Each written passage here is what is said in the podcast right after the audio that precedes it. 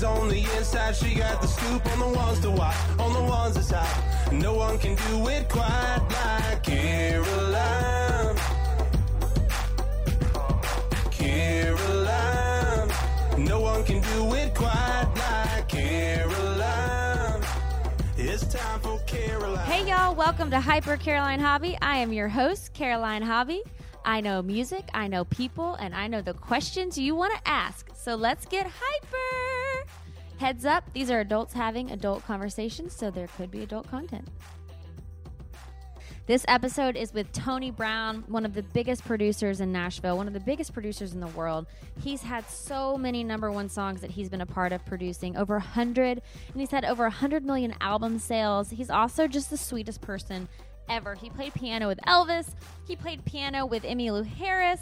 He ran MCA Records. He's just incredible. He's won a Grammy. So, y'all get excited. Here's Tony Brown. Tony Brown. Caroline. I am here with the man, the myth, the legend, Tony Brown. Oh, you're so sweet. I'm gonna make you my manager. I don't know if I'm good at managing anything, but I am good at recognizing talent, which is you. You scream talent. well, thank you so much. You know, my life has been so much, so blessed, more than I would have ever dreamed. And I thought I was going to be a musician, and it turned out otherwise. I ended up being a record executive and a producer. Like a huge record executive. Well, sort of like what you're going through right now. You know, you you're like kind of a singer, personality, all this songwriter. So I'm I'm really um, You're very, you're very. I'm really excited about what you're doing right now. This is so good. Thanks, Tony. Okay, so I want to start with that because you grew up like you have a favorite picture of mine of you and your brothers. Like y'all are all like uh, running around barefoot You mean in front of that old car? in front of an old car because you grew up from humble beginnings, oh, right? poverty, below poverty. You know, we didn't even have in inside restrooms or anything. Really? We were really poor. But the thing about it is, I didn't know that we were so poor, and I had aunts and uncles who I thought were rich. And now, as I've gotten older and became rich myself, Which is that? Do you prefer poor or rich? I prefer rich. well, I'm not rich. I have money. I don't. I'm not rich. Well. Bill Gates is rich. But anyway, All in perspective. You know, uh, I realized that all my aunts and uncles were just middle class because they had like new cars like Chevrolets and Oldsmobiles. And I we had like old, old cars like that barely ran. And then when one stopped, we'd put, put it in the backyard on blocks and use it for parts. Oh, Yes, I mean I was raised in a really poor environment, but I kind of am glad I was because it, it makes me appreciate uh, all the things I've been given uh, and made me work really hard. Did you grow up in a musical family, or are you the only musical? No, one? I, I'm the only one that really got into the business. My brothers are, are ministers. Oh, so you grew up really religious. Oh, and my dad was an evangelist. I mean, a religious right wing fanatic. And I was only allowed to listen to gospel music for years. So were they? Did they think you were sinning when you chose this path of music? Well, my father passed away before I got the job with Elvis, or he would have been really upset with me. my mom actually loved it. I'm sure she loved Elvis. she came. She came to see the show in Greensboro, and I have actually a CD someone sent me. I went to an Elvis fan club thing, and they said, "You want the CD of when Elvis mentioned your mom was in the audience in Greensboro, North Carolina?" I said, "Sure." So, Did that make her life? oh yeah, it made her laugh. She loved it. So your dad was an evangelist. What is that like growing up with that kind of man of the house? Well, you know, when I was raised in the church, you know, most people now only think about evangelicals, Catholics, Jewish faith, and the Muslim faith and Buddhist. I was raised in the Baptist church, but we were very hard shell Baptist, so could only go to religious functions and stuff like that.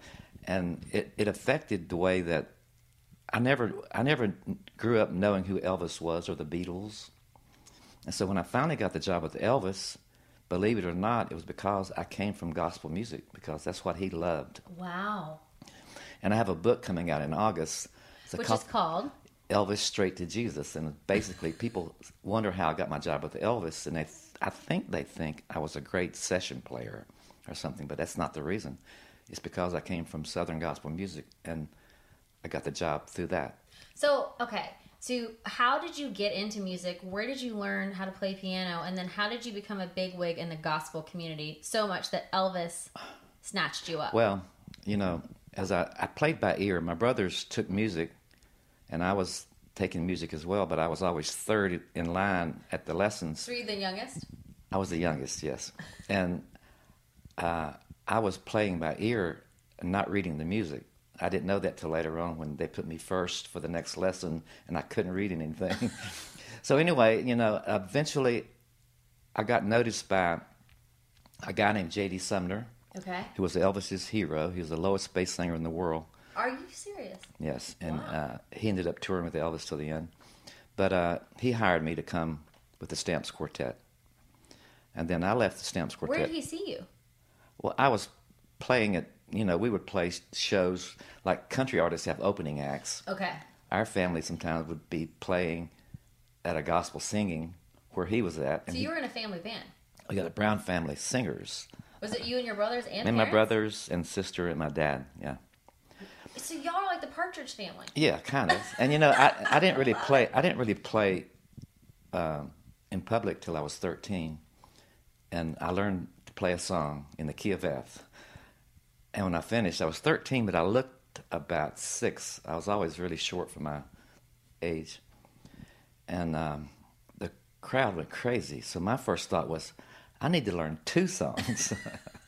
and so I eventually, right? So I, so eventually, I just started playing and playing, and, and I got pretty good.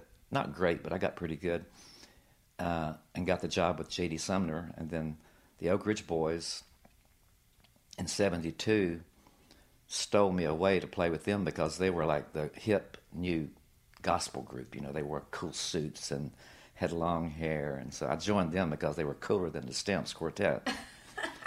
and then uh, I left that group when um, a friend of mine said Elvis was hiring three guys to sing gospel songs at his house because he loved to do that.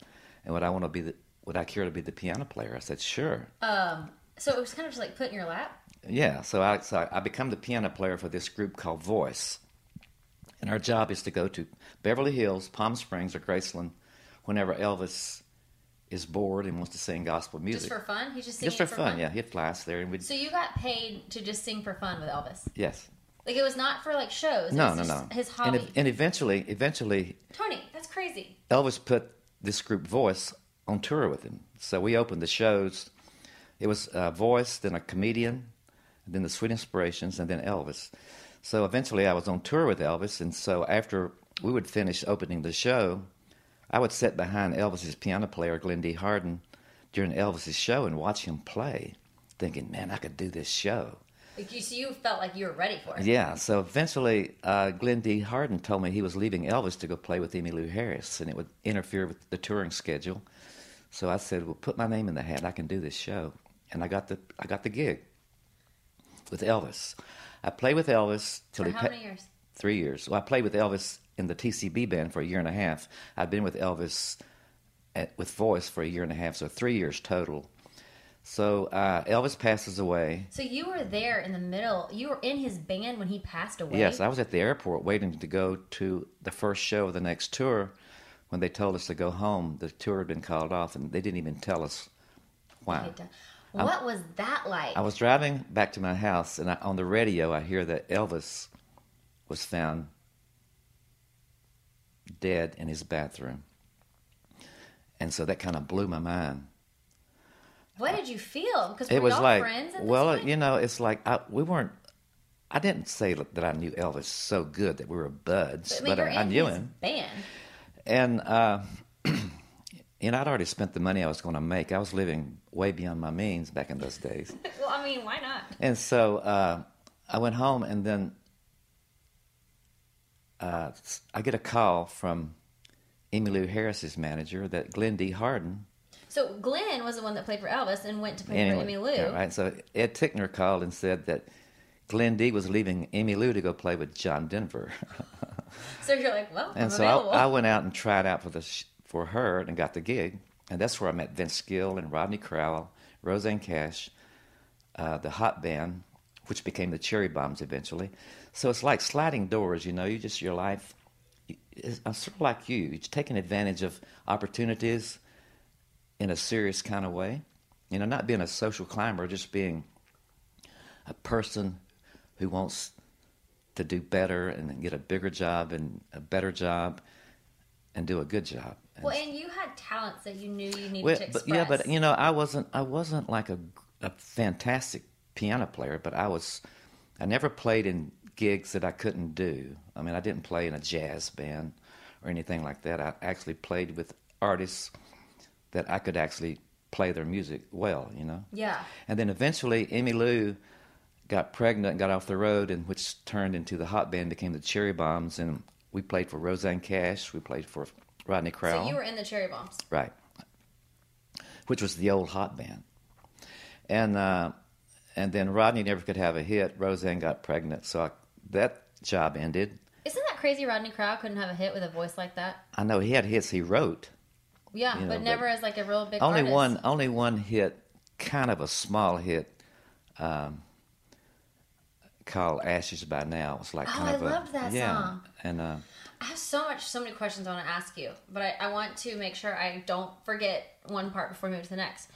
Tell me what Elvis was like, knowing him on a personal level. he was you know he was like uh, a simple person someone said you know he was really just a kind of a middle class came from poverty as i did So you guys Guy. had like similar, yeah similar upbringing and we both loved gospel music you know So y'all were very similar. right and so he was just basically a simple person who was elvis presley and believe it or not just like michael jackson and prince that comes with a lot of baggage. You know, you can't go out and do anything.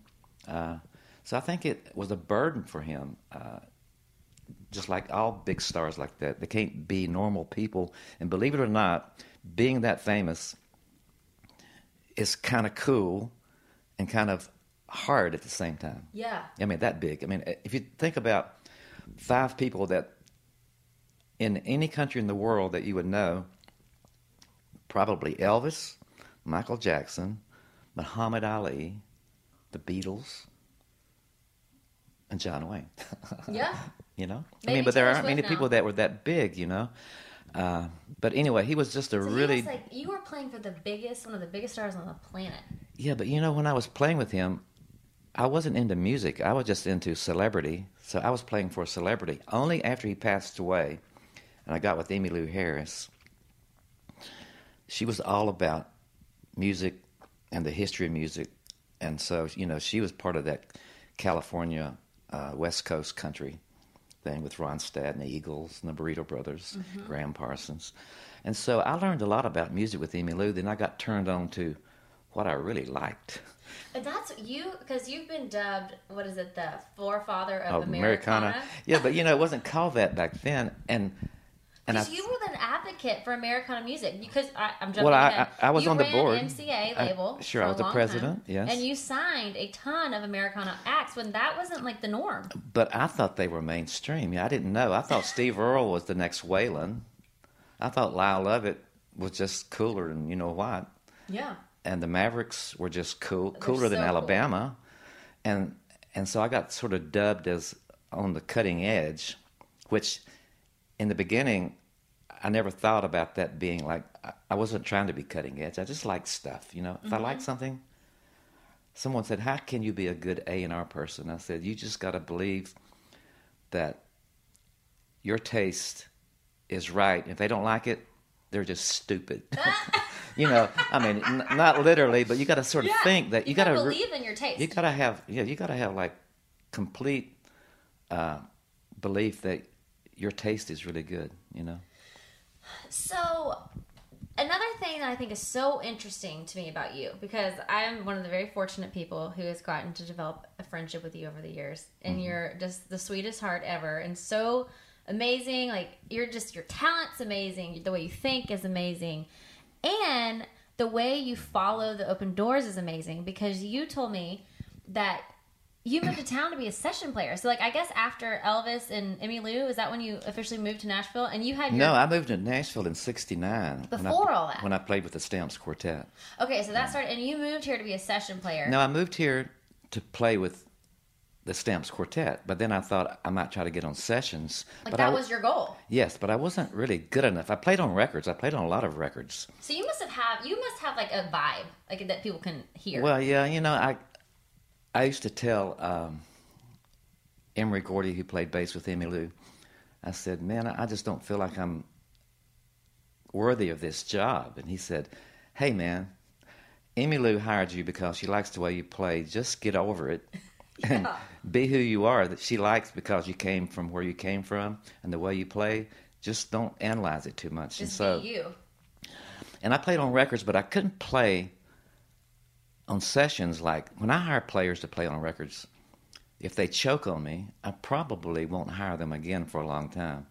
They got to be able to turn on a dime, and, Mm-hmm. And you know, pl- the players, pressure. the players I use are usually they're called double scale players. They get double what a normal player would get because they are that good. You know, you can just say, do a Bonnie Raitt thing. They can do that. Do a Fleetwood Mac thing. Do a Hank Senior. Do Waylon, and they can go anywhere you want to go Quickly. on a dime quickly. Yes.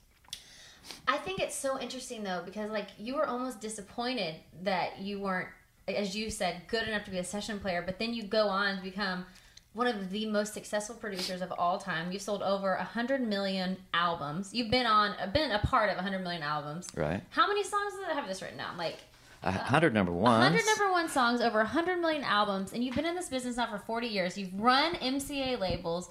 You've produced everyone from, okay, I'm going to read this list Reba, Vince Gill, George Strait, Brooks and Dunn, Trisha Yearwood, Rodney Crowell.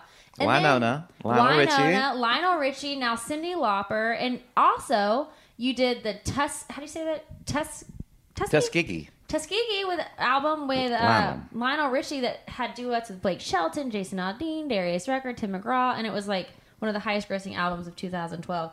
So you w- wanted to be a session player, but then you just blew the top off of it and became like this mogul. Well, you know, it's sort of like what you're doing right now. You know, when I first met you, you were a singer, and then then you and Jennifer came over and we cut those demos. And Jen and I were in a band together. songwriters Yep. and and in Stealing Angels and Amazing Race together. right, and then we tried to do the the thing that Oh, that is a side note. Tony produced two songs on me and Right. Jennifer Wayne. And- it was an know- amazing experience. and I invested my own money in it because it was it was no, it was a challenge. You know, I was going, I got to find a way to make these girls have a hit record. As it turned out, it that led to record deal that Jen's in. That's now right. You know, but you know, bottom June. line is it, it got me knowing you on a different level than I did before. I was only Mm-hmm. like superficially kind of, you know, uh, business associates kind of thing, and I found out that your heart was really there, and yours, Jen, was too, and I wanted to be a part of that. So I, I wasn't that busy, so I just invested my time in doing that, and I love what we did. I love the songs. you know and and i was thinking uh, that that was at that point in my life was really good for my um, for, for my inspiring me to to say i still have more to say you know because Oh, it's such a that. such a young man's world right now and uh, and I know most of my career was from 89 to 97 but still I have a, have I still have things I want to say and you guys were part of me doing that like going out on blind faith and cutting this stuff and shopping it around when I was not working for a record label and and then it it, was led good. to a record deal. yeah, it sure did. And you know, and it, it's good for me. Look at you. I mean, and then you decided that you want to do this now. You're like me. I started out to be a piano player and ended up being a record executive and eventually a producer. And you started out being a singer and then you became a singer songwriter.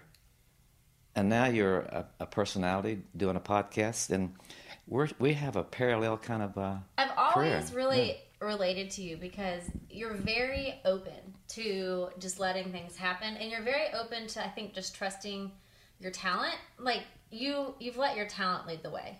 Yes, well, you know, uh, have you seen the Dave Grohl, the Foo Fighters, I talked to you about that. I saw you. It's uh, Sonic Highways? Yes, So Sonic Highway came out, and that's one of the coolest series that's come out. Dave Grohl did it. Was it on HBO? HBO, It's an like HBO special. a series of ten cities. Every and you were the, the prime person they talked No. to and interviewed on Dave's special in Nashville. right, you know, I was wondering how I got on that show, and I thought he would ask me like two questions. No, you were all over we, it. we were talked a lot, and then at the end he said, "I hear you hate this, but I'm going to ask you this anyway." and I said, "You're going to ask me an Elvis story?" He said, "I sure am." I said, "Go ahead, because that seems to define my career anyway." Well, you have to understand to be in Elvis's band is crazy that Well, you did that. Well, you know, the thing about that, when I took that job, I was more excited about playing with Ronnie Tutt and James Burton and Jerry Scheff and those musicians. To be able to play at that caliber, even though Elvis was a celebrity, I knew that was a good gig. But to be able to play in that band was like a big deal for me. Like, I'm good enough. Like you, like you had this validation. Like you yeah, that's right. It validated that I, I could actually, if I applied myself, there was nothing I couldn't do. You know, I relate to in that way. I think getting a record deal for mm. me with my first band, Stealing Angels, validated that like we didn't ever have success really, but okay, I can Yeah, but you know, but you made you know you made an impact, and that's the bottom line. You always want to make whatever you do make some sort of impact. You know, you can make a big impact, or you can make a small impact. The bottom line is if you make if you get uh, something happening, you're making an impact. You've done something. yeah, You know, um, I've always heard the saying that if you have a number one record, you have an experience. If you have an audience, you have a career. And that's like the Stones and uh, Bonnie Raitt, the Beatles, or Paul McCartney don't have hits anymore, but they have an audience. Mm-hmm. But they had so many hits in the beginning, they made an impact. Now they're so famous, they don't need hits anymore. people just want to be a part of the experience. They, yeah, they just have an experience. Of people go out and see them play, and they play all the hits. Of course, they have to, but then they play new music, which people don't quite ever accept. You know, I've So just they started. want the old familiar. That's right. I'm the same way. If I go see uh, Bonnie Raitt, I want her to do "I Can't Make You Love Me." and if she doesn't, it would crush you. oh, absolutely. No, piss me off, You'd not crush me. Not mad. piss me off. I went and saw Van Morrison one time at the Ryman Auditorium. Tickets were 250 bucks a piece. About four, a thousand dollars. He didn't do one song I'd ever heard. And you know what? I wasn't so bummed out because I just really wanted to see Van Morrison before he stopped playing. And I was kind of upset he didn't play Brown Eyed Girl or anything, the big hits. But just to see him on stage and see what an arrogant bastard he was. Was he? Yes. Did you like that about him? well, kind of. You know, you know, like you know the thing about arrogance. Uh, Prince and all big stars have it. they have a touch of arrogance, but it, they use it. They can use it in a bad way, or they can use it in a good way. So break that down. uh, well, you know, like a prince was kind of untouchable, unreachable. Mm-hmm. No one uh, never really quite knew him. That's kind of cool. Kind of same know? with Michael Jackson too. Same with Michael Jackson, but Michael had more friends. You know, he had Oprah, and he had um, Lionel Richie was a good friend of his. He said, and um, Quincy Jones. Elvis didn't really have any friends outside of his inner circle. He really didn't Not really. He sort of the inner circle kept him isolated Un- intentionally. intentionally, and I think that's what Why really do you think that is? because they were jealous of anybody getting close to him. They wanted to be his everything. Yes. And that's the problem with most big stars. The inner circle can isolate them. That's what happened to Michael Jackson, too, I think. You know, Michael and Elvis maybe could still be here, and Whitney, Yeah. had their circle had not been so tight. People could have got to them and maybe saved their lives. Who knows? That's interesting. I've never thought about it like that. Yeah, you're right. So the inner circle can really like Well, they can they isolate the person to the point where if if the inner circle doesn't have the help that person needs, uh, in the case of Michael and and Elvis, they keep that one individual that could have helped that person. Like with Elvis, you know, he was really he he didn't drink. He didn't. No, not At all? Not at all. No. You would think. I thought he had a lot of like so drugs. he ate just drugs? did prescription drugs, Really? not illegal drugs. You know, and and pain pills. pain medicine, um, you know, things that would calm him down, make him go to sleep. Same with Michael Jackson. Mm-hmm. Just because you probably had so much stress and anxiety. Yeah, but you know, it's like if Elvis had gotten healthy, he was really heavy at the end. you know, he, he could still be around, maybe, Mm-hmm. maybe, he knows. But, you know, everything, fate is what it is. You know, Mm-hmm. maybe it was meant for Elvis to go away when he did, for Marilyn Monroe to go away when she did. Uh, and, you know, the, the impact that people like Michael and Prince and Elvis made on the world is all anybody ever wanted to do. You know, I mean, you mm-hmm. know, Elvis Like they made their mark. Right, and you know, and Elvis probably wanted to do what he ended up doing, but maybe he didn't even realize he did it. You know, Because he was just in the middle of doing it. and, and right, and he never really got a chance to have conversations with people like yourself, and and doing an interview like this. You know, I mean, Yeah. interviews you see of Elvis are always like press conferences; they were kind of staged. yeah. And I, you know, I kind of feel sorry for people like that. That's kind of weird to say because everybody wants to be Elvis or Michael Jackson, but Right. bottom line is, it really comes with a lot of uh, uh, baggage. You There's know? a lot to yes, it. a lot to it. Yeah. The greatness of it is a great, but then there's also that other side. You know, and I think that's what's cool about what you're doing because you, I think, like myself, intended to do one thing, and now you're going through another part of your life, but it's still in the creative sense. So you're really doing what you it set out to do, just in a different part of it. You know. Well, and I think too that's interesting because sometimes when you get started, you don't even know what options are out there or what. Like I didn't even know about hosting. You probably didn't even think of being a producer or running a label. No, no. When you were growing up in your little never, town. never in a million years would I have dreamed I would run a label or produce records like I did. Um, but you know, I kind of live creatively through producing. You know, like I hire a musician because I know how he plays, what kind of style he has. So actually, I'm not playing, but I'm kind of like living through them. You know, when I hire them. So was it? This is going to be like a weird question because you said like everyone wants to be Elvis, but yet he had his own set of Problems, problems. yeah. A lot of people would want to be you, but like, are you sitting there thinking like, well, this isn't what I wanted to do. I want to be playing. No, you know, I never really. People ask me that all the time. Do you miss playing? I said no, because in a sense, I feel like I'm playing when I hire people to play for me on you're records. getting to play what you want, yes, what and, you and, hear. and I can also like because I'm a musician. I can guide a player, whether it be a guitar player or a keyboard player or a drummer. I can guide them through what I want them to play because I'm a musician. I can describe Or you can even go play it for them if you need uh, to. right, you know. In fact, on Cyndi Lauper's record, uh, I don't play anymore, but on the Willie Nelson cut, Nightlife, I was showing Steve Nathan, the keyboard player, what I wanted him to play. And Cyndi said, Well, you just play that. And I said, I don't play anymore. She said, You are now. so, so I ended up playing on that cut, and it was a thrill. It's scary. Yeah. It was scary, but still a thrill because it was a simple part, and I could do it and I did it, and I kind of thought if I can get my Piano Jones out three minutes at a time, that's so cool. You know? Yeah. Did you always know you were destined for greatness? oh no, no, no, no. But what I don't think I don't think for it, about that. I'm not great. I'm But just what- lucky. Okay, what? Okay, maybe you didn't realize it was greatness you were seeking, but what was that thing inside of you that made you keep walking forward and climbing? And like, what were you looking for?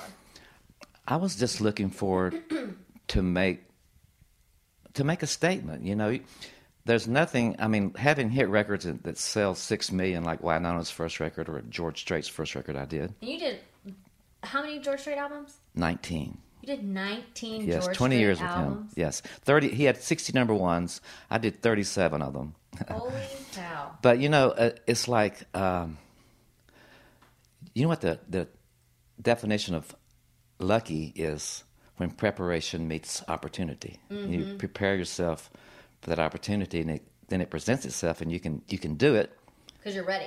You're ready and you step into it and you actually pull it off. That's what happened to me. And uh, I, just wanted to be, you know, people tell me they love a record that never made it up the charts. They say that's my favorite record. That makes me feel really good because that's what you want is validation that mm-hmm. that you did something that is appreciated. That's really what it is. Of course, being appreciated with big hit records is also another level of appreciation. Yeah. yeah. Where do you think that drive came from? Being so poor. You know, I remember going to school. Uh, I could never get a girl to look at me because I was dressed so bad and so poor, and I was I always loved the cheerleaders, but they would never look at me twice. and so I always wanted to to be admired by people that were better off than me, better looking than me. You know, I just wanted to be accepted with people that I'd Admired. admired, yeah, whether they be good looking, uh, wealthy, uh, talented, whatever. And that's that's a drive. You know, you just want to be that person.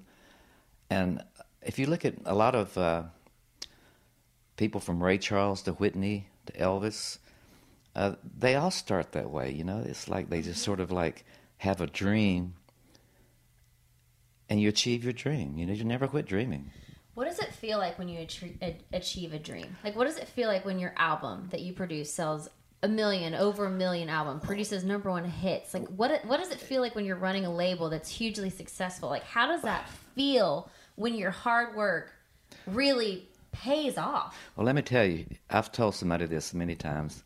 It's more fun trying to make it than trying to sustain it once you've made it. Because, you know, when you're trying to make it and you finally have that first gold album or that first number one record, the feeling is like, as MasterCard would say, priceless. Yeah. it's exhilarating. You know, it's just like, oh my God, this is really happening.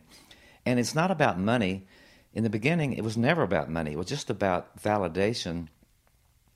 And then once you start making money, Like, this is nice. you, yeah, you go, this is kind of cool. You know, you, you can, uh, um, your li- your lifestyle gets up, goes up. Better house, better car, better clothes. Which, by the way, you have fabulous style. Oh, thank you so You much. always are well, you do so too. fashionable. That's why we're such friends. We both are so cool. We're, we are. We're so cool. Uh, but you know, it, it's like it's just so fun to have success. I remember the first record I did on George Strait was Pure Country, Oh my gosh, and I love that movie. and up to that point, you know, Wait, his that movie like yeah, All but it was wasn't a it wasn't a successful movie at the theaters, but in cable it was really big. It was like Yeah. huge, and those But- songs. You know, up to that point, he had sold a million records. And the first record I get to do is that one, and it sold six million records. It changed his life and changed my life. That album was Yeah. huge. It was really huge, yes.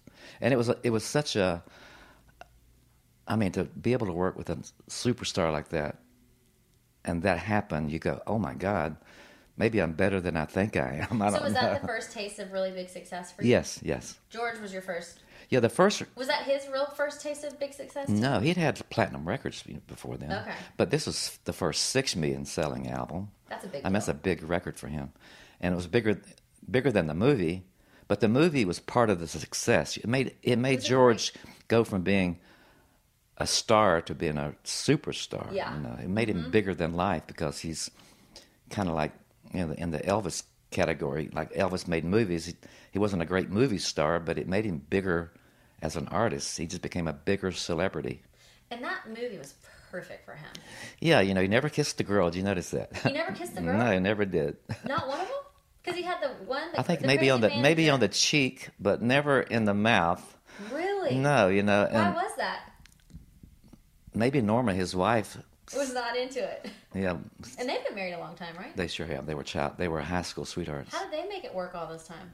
She's always there. Whenever I've made a record, she was always there for every record. She's always there on concerts, uh, at concerts, and she's, they're just like inseparable. They're, They're just a- partners. yeah, and they're so cute together. She's pretty and he's handsome. So What is George like as a person? Because I'm from Texas, so to me, he's, like King Texas. He is like he's the most normal star there is. You know, he's he doesn't have that ego like a lot of stars have. He's got confidence but no ego. He's a real cowboy. He's not a he's not faking it. no all hat no cattle. he's um he's he's the real he's the real guy and I really have loved being able to work with him for so long and then uh I'm no longer work, working with him, but I got to do the, the big records with him, so that's good. Yeah, you're in the heyday. So then you went on to work with Reba. You produced her. Yeah, my first record, you know, my first album with Reba had the song "Fancy" on it. Oh, you did Fancy? I did Fancy, it. and yes, Stop and you it. know, and it's wait, you did Fancy? the first album. Rumor that? has it, you know, we cut that song, and Reba said, "I want to cut this song, Fancy," Oh my god. and I said, "I love that song," and so what a song. I know, and What so a statement song. we we cut that song, and, and I told Was uh, that risky for that day and age? Yes because I didn't know the song was about a prostitute. I just thought it was about a girl moving uptown, you know, and so we cut the song, and I told Bruce Hinton, I said, "We cut Fancy last Bruce night." Bruce was the president of So he was her record label president. I was I was just VP of A and R at that time, and I said we cut fancy and it's really great. He says, I hope it's not going to be a single. I said I think it's a smash. He said, Do you know what that song is about? I said, Yes, about a girl Moving up. to- moving uptown. He said that's about a prostitute. I said I never even knew that. I just love the song, and I thought that her version was even better than Bobbie Gentry's version. Not to sing it originally. That's who, yeah. She had the song "Ode to Billie Joe" and she had "Fancy," and uh, I just thought, you know, we copied the record f- for the most part, and um, the original record, but I think it's better, and it's been to this day. How many songs? How many? Even though, even though it's not a number one record for her, it's, it's her biggest hit, I think, ever. Fancy didn't go number one. No, it was like top ten. Wow. How many records did that sell, or how many albums? Oh, uh, maybe did it sell? two million, three million. you know. Wow. What And- other Reba songs did you do? I did um, uh, "The Greatest Man I Never Knew." Oh, Yeah. that song. She just told stories, Oh, she sure did. Yeah. And like real stories. Was that Uh, about her dad? I don't know. I don't think so. I don't know. Maybe it was. She never said. You know, at that point, I did for my broken heart. We cut that record right after the plane crash, mm-hmm. and uh, that was pretty hard for her to do that what happened record. in the plane crash? Well, her band they were playing at a Oh. private party, I remember and this. and she didn't fly back on that plane. The band took the private plane and flew home, and hit a mountain and killed all her band members. oh man. Okay. Yeah, that is like, that's traumatic. Yeah, that's really traumatic. And you know that song. Uh, there's a song on that album. It's called uh, "If I Had Only Known," and it's the last song on the album. And it was like one take because if you listen to the song real close, she is sobbing at the end of it. It's a song about if I'd only known this would have been the last time I would seen you, I would have said this or said that. And um, but that was a great album too. For my broken heart was a great song. What was working with Vince Gill like? Oh, it was awesome. You know, he was in the Cherry Bombs, Oh yeah. and so when I when the Cherry Bombs finished touring, and then he was with Pure Prairie League most of the time, but when he wasn't touring with them, he played with the Cherry Bombs. I got to know him really well, and so uh, when I started working for RCA, I told him I said you should move to Nashville and become a country artist. So you're the reason he became a country. Yeah, he so he moved here, and I signed him to RCA, but I didn't produce him. You signed him, so you I signed gave him. him. his start. No, I gave him his start as a country artist. Did you run MCA and RCA? No, no, I just worked at RCA. You worked at RCA, and But RCA gave me my claim to fame as a A and R guy because I signed Alabama. You were A and R at RCA. You signed. Okay, tell me who you signed. You signed Alabama, Yeah. Vince Gill. And that's really all I did at RCA. Who did you sign at MCA? MC, I signed um, Lyle Lovett, Steve Earle, the Mavericks, Trisha Yearwood, Patty Loveless, uh, Chely Wright, Tracy Byrd, Mark Chesnutt. Uh, produced Wynonna's first record for MCA after the Judds broke up. Tony, you're responsible for the start of all of those people's career. I know you're not going to take credit for it right now because you're going to say it was a team and it was all that stuff, but like you gave those people their first break. Well, they gave me, you know, signing Trisha Yearwood. I went to see her at a. Trisha Yearwood. I went to see her at Douglas Oh. Douglas Corner. I can't handle this. I went to see her at Douglas Corner, and every demo that I would get that a girl sang, it was Trisha. she was a demo singer. Yeah, she was a demo singer, and so and so, I was there with the RCA A and R person and Warner Brothers A and R person, and so uh, she sang. She's in love with the boy, and I said, "I'll give you a record deal if you can have that song." She said, "I've got that song," so I signed her. That was her first single Tony, and she opened up for Garth Brooks, and so that was I didn't produce her. Garth Fundis produced her, but uh, let's go back to Vince Gill real quick. Yeah. So after Vince was at MCA, he was produced by Richard Landis and by Emory Gordy Jr. And then I moved to after RCA, I moved to MCA, and And then you ran the whole label there. yeah, but it took me 20 years before I did. but uh, I, I found out that Vince wanted to leave RCA, and so because we had a relationship with the Cherry Bombs, I said, "Won't you come to MCA and I'll produce you?" Because by then I had produced a few things and I was becoming a producer, so he let me do that. And the first thing we cut was when I call your name. No. Yes. I love that song. So and Stop it. and so That the be- first song first song we cut was when I call your name. so y'all had magic from the start. and you know, and then we had like, I mean, I cut still, I still believe in you, and no. Go Rest High, all those big songs. Tony.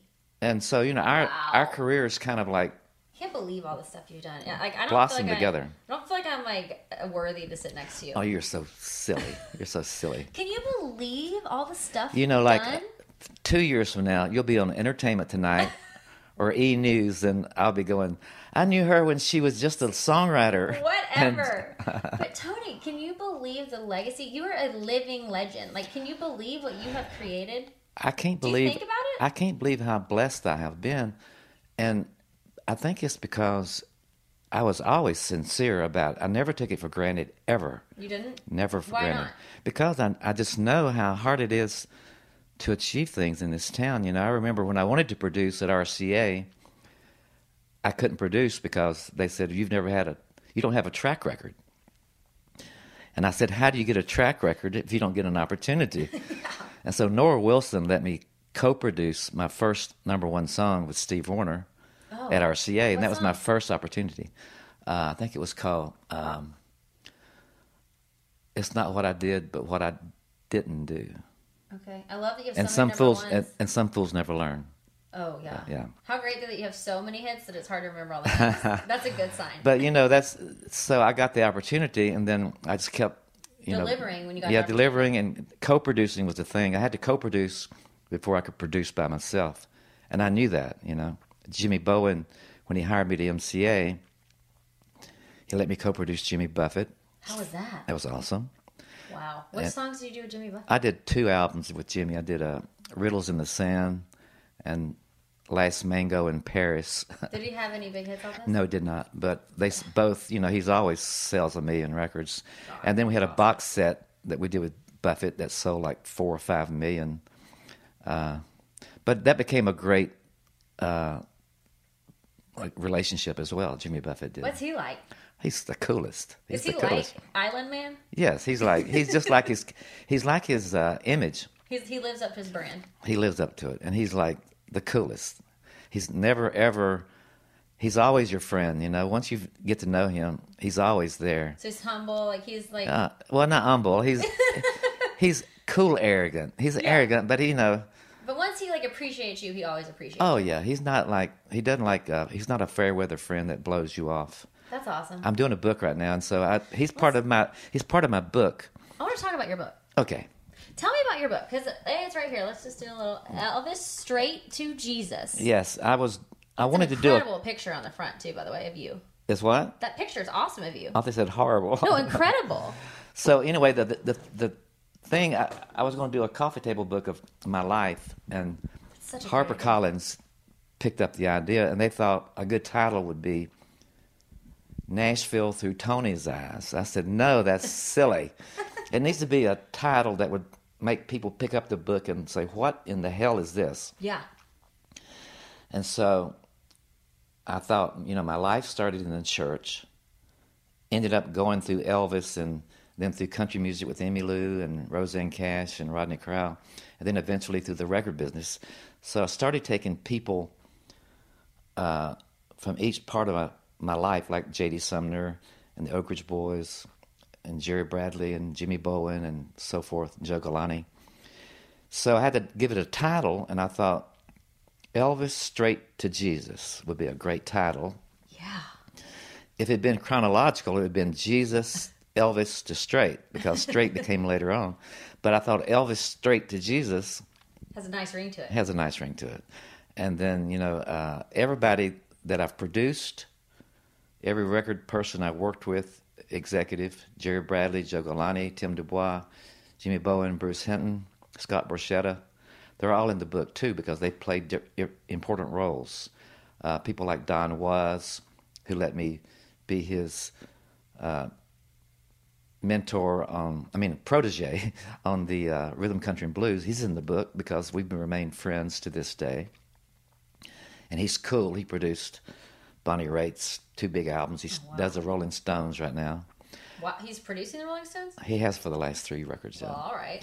And then Bernie Taupin, who Elton John was the person who I wanted to be most of all if I was Elton a piano John? player. Yes. Oh, because he's so, So good. Bernie Taupin and I became friends because Bernie came to town writing some country songs, which Lee Ann Womack ended up cutting one with Willie, I think.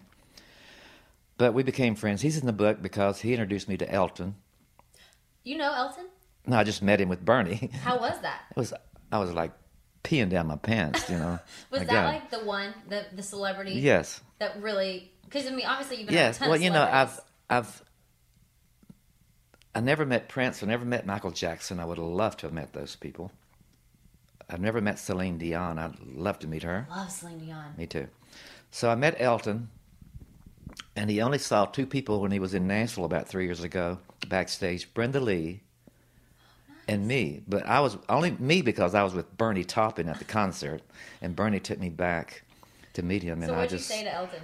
I just blabbered, you know, just like stuttered and made a fool of myself. Was he nice? Oh yeah, real sweet. Oh man, A So- queen. He is. Well, he's so fantastic.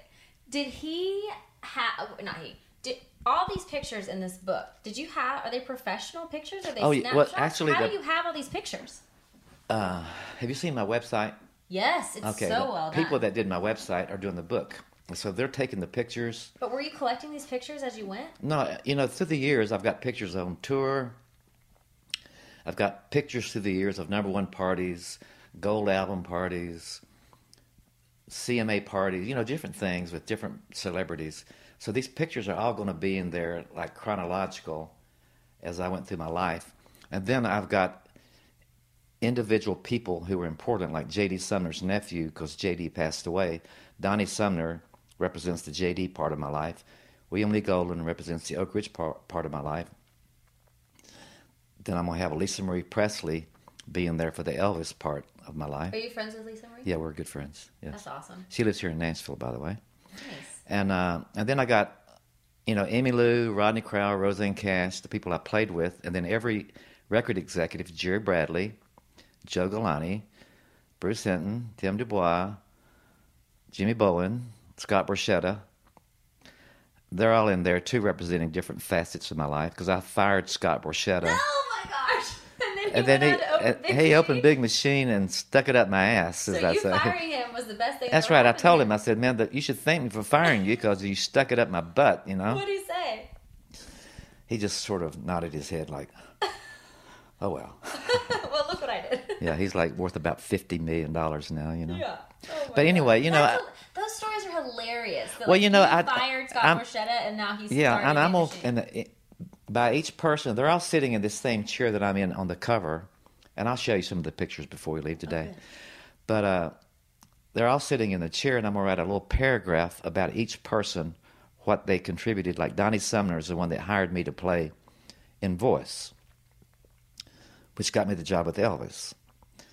And uh, and then I'm gonna have a story about Scott Borchetta about what happened there, and and Jimmy Bowen and Joe Galante, and and uh, each each person will have a story. Emmylou Harris, when I went uh, audition for her, you know, uh, so it'll I'm- be from their perspective. it'll be me telling why they're in this book, Okay. and like Bernie Taupin, it'll be why he's in the book because Elton was my hero, and uh, we became friends and remained friends. And then when Elton came to town, I said, "You got to introduce me to Elton John." He said, "I will do that if you will take me and my wife to see Vince Gill and the Time Jumpers at Third and Lindsley." I said, "You got a deal." Oh my god. I love So he, he took me backstage to meet Elton, and then we went to the Time Jumpers the next night at Third and Lindsley. So you know, eh, you find out that What everybody is everybody's sort of the same. You know, no matter some people are so successful that they become arrogant and unattainable, inaccessible. But the people that I love are the ones that are so successful that are still accessible and are normal people. And I love that. Like Reba's that way, Vince is that way, George is that way. You are that way. I'm not as great as they are. And Yes, Lionel. Lionel Richie is that way. You know, he's such a cool guy. He seems cool. He is just cool. I felt like we were brothers, you know. Was that cool making that album with him? Oh, it was awesome. It what was was just he like? What was that experience like? it was like living a dream, you know. I mean, you start we're doing duets of all the hits with, all co- these amazing country artists. country acts. Right, you know, and I- I was thinking, well, what how good can this be? But it ended up being the thing that kind of like propelled his career back into gear again. You know, that record was so successful. And I started noticing how great those songs were. I mean, I started studying all night long how it's structured and the, the layout of the song and stuck on you and sail on. Man, it was just awesome. I just, I loved being around such great talent like that. You know, if you can hang out with those kind of people, then you're doing okay. Then you must be one of those kind of people. No, you know, you just the fact that you can do that and feel comfortable makes you realize, hey, you know, I'm doing something right. So, I totally agree with you on that. yeah. Um, okay, so I want to talk about. Can I hold this? Yes. I'm holding a Grammy. I'm holding Tony Brown's Grammy. 2008. Best country album for Troubadour. 2008. Yes, you know, uh, everybody thought that George had won lot, had won lots of Grammys, but he'd been nominated but never won a Wow. Grammy. And 2008, we cut an album called Troubadour, which is one of my favorite records I ever did with George. We won the Grammy. We won the CMA Album of the Year, CMA Single of the Year with Troubadour, and it was a big, big album for George. How did that feel? Oh, that felt so. Oh, it felt so cool. You know, the best I- producer for the best country album. Tony, that's the top of the top. Well, you know, I had produced like 20 things. Like, you know, uh, you only get a Grammy if you're a producer of a genre, like best album for R&B or best country album, best jazz album, best Americana record. If you produce an album that wins a Grammy, then the producer gets a Grammy. I've produced lots of things like Vince Gill for best uh, male performance of a country single, like "Go Rest High" and "I Still Believe in You," and then uh, over the years, uh, Shirley Caesar for gospel performance. So I got lots of little plaques that say, "For your participation in Grammy award-winning single performance." So you produced the songs, but you didn't get a Grammy. Right. So you only get a Grammy as a producer if you if the album category you're in, like country album, Americana album. And so that year George was up for album of the year, country album of the year in the Grammys, and he won. And everybody thought he had won lots of Grammys, but he hadn't. Elvis only won one Grammy for his gospel album. Really? The Beatles never won a Grammy. No way. No. So uh, this was a big deal for George and for myself. You know, I just it was so cool, and the fact that it was that album, because Troubadour is about. Uh, I was a young troubadour when I came into the, when I rode into this town. I'll be an old troubadour when I'm gone, and so I got Vince Gill to sing harmony on that without wow. telling George, because they had both just been inducted into the Hall of Fame. And so George always only uses his background singers on the road on his records. So I put Vince on there, not telling George, which is not a good thing to do normally. but George called me and said, Man, I love the way the backgrounds turned out on Troubadour. Is that Vince Gill? I said, Yes, it is. I said, Because, you know, you're both troubadours. That's really special. You both have just been put in the Hall of Fame, and I just thought he's a great singer, and it just made sense to put him on there. And, and, moment. and George loved it, but uh, so that was a special. Yeah. That's a special a album. Grammy, though. I mean, that's like you have hit the top. Of Yeah, the I only got one, but you know, Well. I mean, all right, that's fine. but I'd rather have won it for something like George, you know, who I put 20 years of my life into, into. and that album kind of like was Summed a pin- was a pinnacle, like summed up the career of he and I working together. How cool is that? Oh, it's so cool.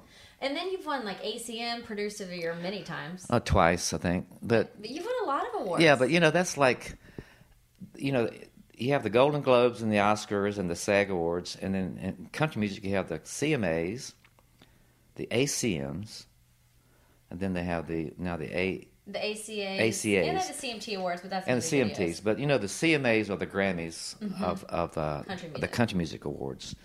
And so to win the CMA album with this record and the Grammy with this record and the single with this record at the CMAs was cool. The ACMs is a whole different kind of more fan voted awards than industry. The industry only votes for the Grammys and the CMAs. ACMs is industry plus fans. That's awesome. So I've won a couple producers of the year, but you know, I was at one time I was producing so many records that it was hard not to get nominated, and then all your friends in the business feel sorry for you and vote for you. Whatever. No one feels sorry for you, Tony Brown. I just like hearing your story laid out like this. It's kind of unbelievable to me all that you've accomplished. Do you sit around and think about that? I sit around and think about it, and like I said before, I don't take it for granted, and I really appreciate it. And every day when I get up, you know, I thank God for how He's blessed me, and I never ever um, forget how I got here. You know, a lot of my friends helped me. I mean, a lot of my friends, like the job with RCA, they got me into their business after I quit playing as a musician. I told a friend of mine, David Briggs, who's in my book, he and I played with Elvis together. I said, David, I want to get in the record business. I want to be an A and R guy. And he said, I'll talk to Jerry Bradley. He really values my opinion, and see if he'll uh, hire you. And he did. So you know, your friends help. Your friends help you. I help friends out myself, and that's what you do. You know, you you give, and you know, people give to you, and you give back. It's giving back is the whole deal. And when a songwriter thanks me for cutting a number one song, I say, "Thank you for giving me that song." You know, it goes both ways. It's- it's Thank you for the song, and he said, "Thank you for cutting it." And I So said, you're "Well, you very know, grateful. yeah, I'm very grateful and lucky, lucky man." So right now you just produced. We're about to have to wrap up. Okay. I could literally talk to you for like 14 hours. You have so much to talk about. You just produced Cyndi Lauper's new album. Yes. How was that? It was awesome. You know, She's she a trip. She came to town and interviewed all the producers in town that were like Dann Huff, Byron Gallimore, Nathan Chapman, uh, Garth Fundis, um, Paul Worley, anybody that was producing right now, because she wanted to cut kind of a covers record of 40s, 50s, and 60s country songs. Cool.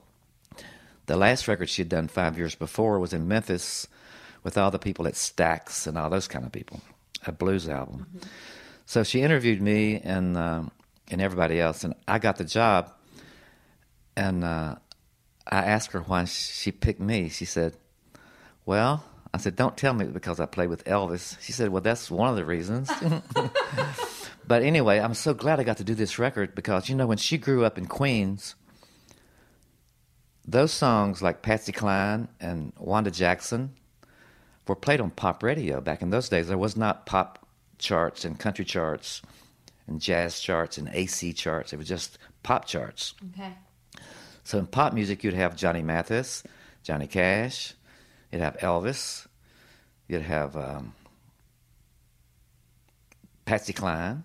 So everybody was. Everybody on the was same on, chart. on the same chart, you know, and those are the songs she re- remembered hearing when she was growing up, and they were pop songs. And so uh, she said, I want, I want to cut these from a, the perspective of how I heard them in the beginning, not as country songs, but as songs that influenced me as a singer. In fact, you know, the, one of my favorite songs she picked was Skeeter Davis, The End of the World Nice. which is one of my favorite old country songs. And so, but she said, I didn't hear Skeeter Davis's version. I heard Herman's Hermit's version.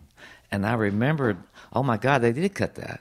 So this was just her favorite song that she grew up listening to that she covered. Right. And so she covered End of the World because she heard Herman's Hermits sing it. Wow. And I said, that's one of my favorite songs by Skeeter Davis.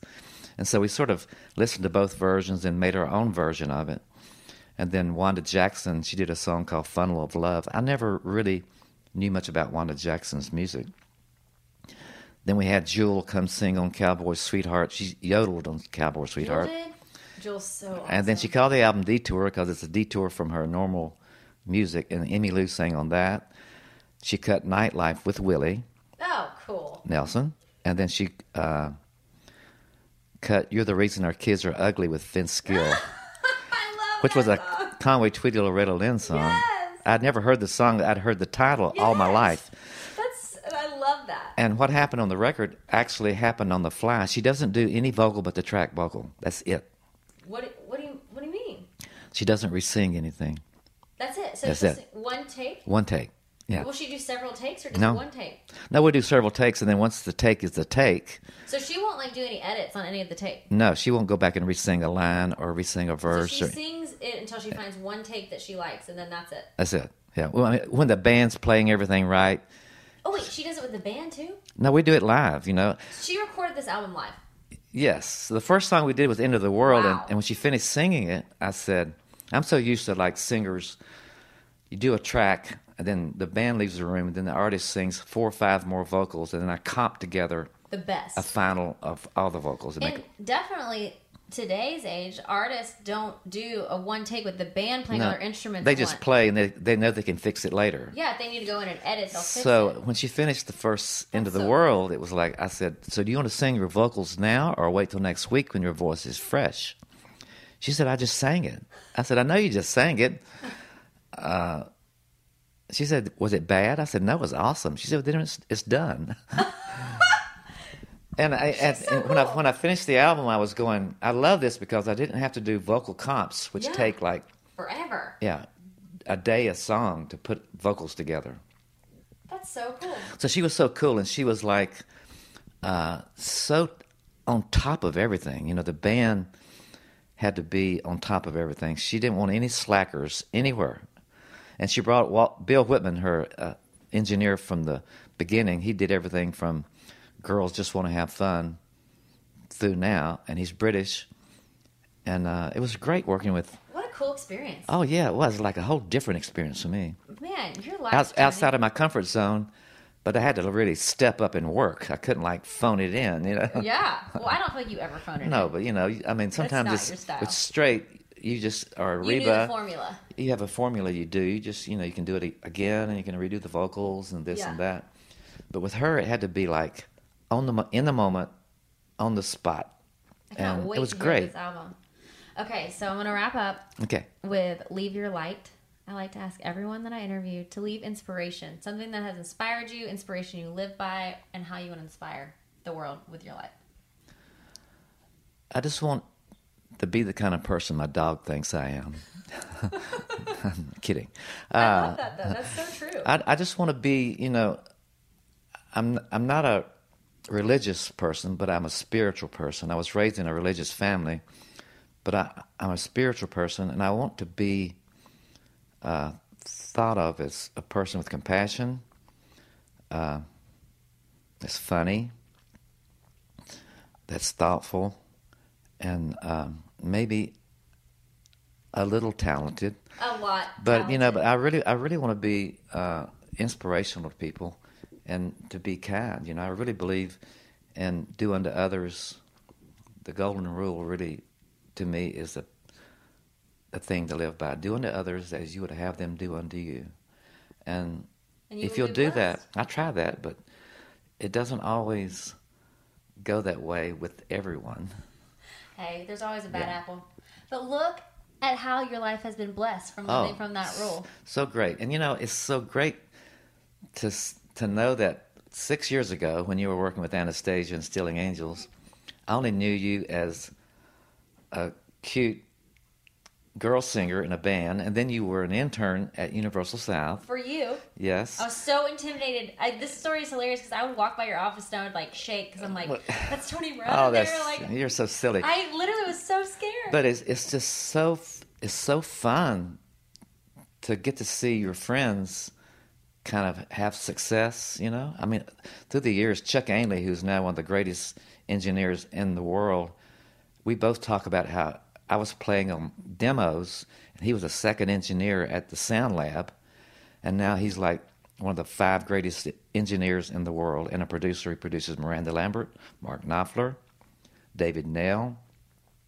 And our careers kind of paralleled. We gr- grew together. And so it's so fun to see your friends have success. And I kind of feel that I'm witnessing that with you right now. And Aw, yeah, I- Woody, I mean that's that. the I mean nicest that. thing ever. Coming from you, that means a lot. Well, then continue what you're doing. You're doing it right.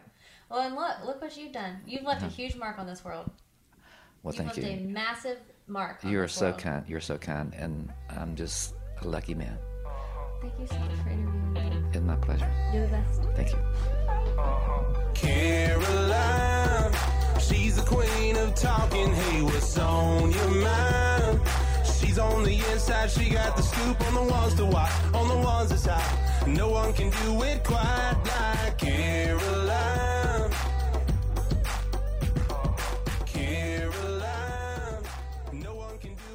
I hope that you guys loved hearing from Tony. He's such an inspiration and he's so amazing. I love that man and the things he, has accomplished in his life is quite phenomenal. So, and y'all be looking for his book coming out soon.